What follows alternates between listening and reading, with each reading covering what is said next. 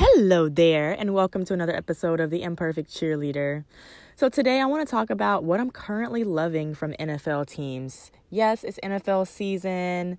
It's time for all of the hype, the glitz, the glam of pro cheer teams in the NFL, pro dance teams.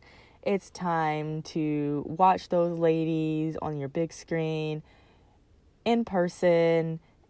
I'm not talking about the football players. We're talking about the women and men on the teams. We're living for all of the dance moves.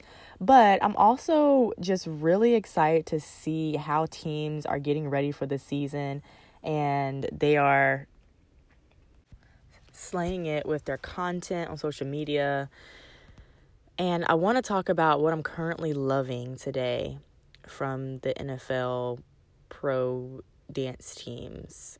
So I'll start with my former team, the Top Cats. I follow all of their content, but I love that they're being very open and sharing their insecurities and really being raw and real on their social media.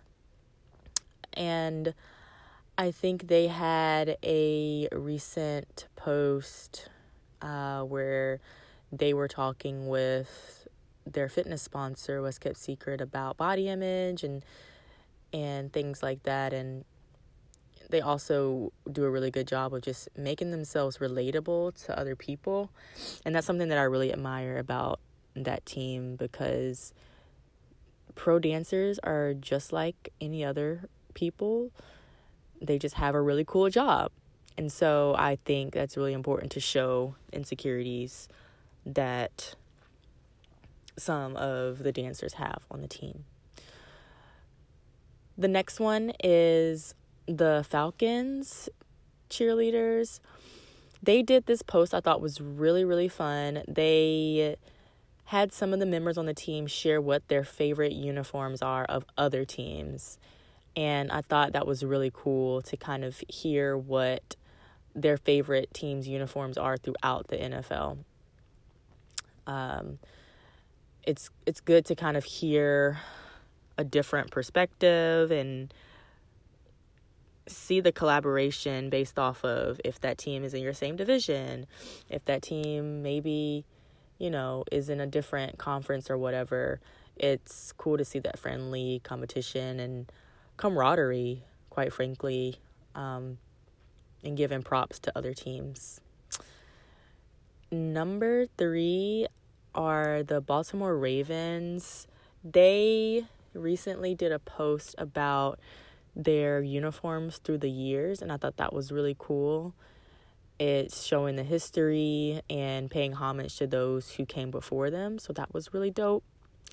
Number 4 is the Manly Seabirds. They did a post, and I actually retweeted it, but they're dancing in a palm style, like at a sideline, but it's to a hip-hop song. It's to Sexy Red, one of her really big songs right now currently. And I thought that was really cool that you were taking a hip-hop song, but you weren't doing hip-hop music. You were kind of making it cutesy, and I think it was just a contradiction that I really loved. And the Colts, they do a lot of different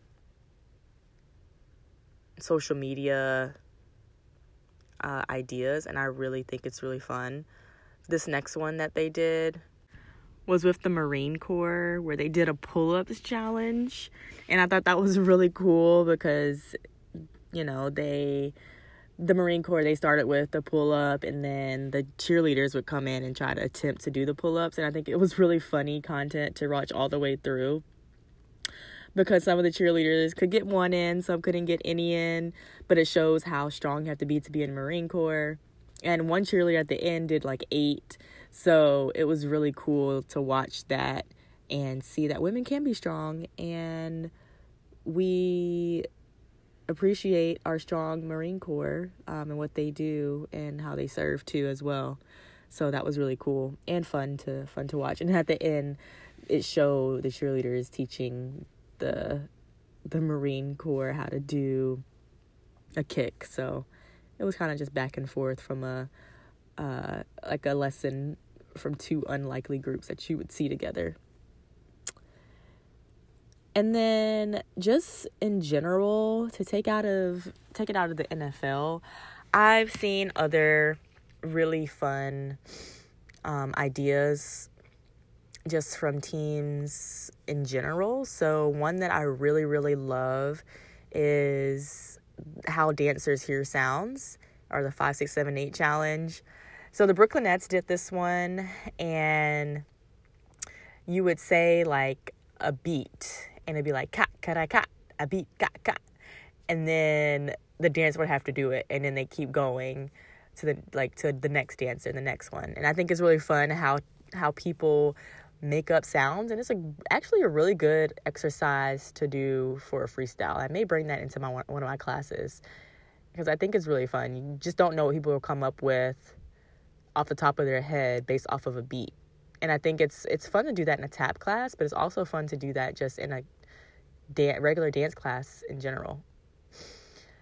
The next one that I love and I'm seeing is the Pick One challenge. So this is when you have two options that you show. Well, you don't show somebody. They can't see it, but they pick an option. And then it might be like, hey, do a kick, or hey, do a turn. And you see what the extraordinary talent is on that team. So I've seen that from college dance teams to pro teams. It's really fun.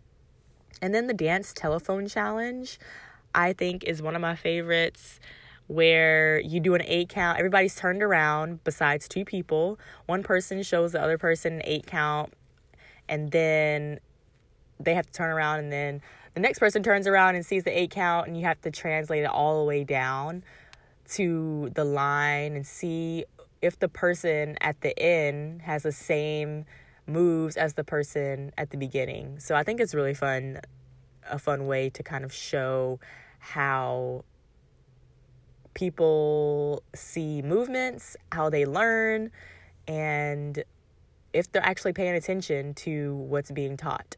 So those are some fun trends that I've seen on social so far, and I can't wait to see more content as we get through football season, as we start basketball season. And yeah, this is a shorty episode, but I hope that you enjoyed it. If you have any questions for me, or if you want to train with me, then feel free to reach out. You can send me a DM at The Professional Cheerleader on Instagram, or send me an email at theprofessionalcheerleader@gmail.com, and I will answer you. Have a great one, and until next time, bye for now.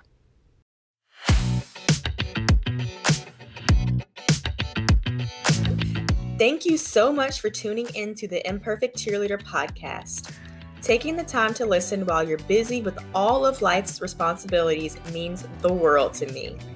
If you enjoyed this episode, here are a few ways you can support ICP. Number 1, hit the subscribe button so you always get newly released episodes and never miss them. Number 2, take a screenshot of the episode you listened to and tag at The Professional Cheerleader on Instagram. We love to repost your tags and shout you out in our stories. Number 3, write a review. This is the best way to show your support for the podcast and helps us bring on even better guests, interviews, and topics. I hope you have a wonderful day, morning, or night, wherever you may be, and are continuing to work towards your goals of becoming a professional cheerleader, dancer, or just someone who loves to move. I'll see you later on another episode of the Imperfect Cheerleader podcast. Remember, stay frosty, friends. Toodles for now.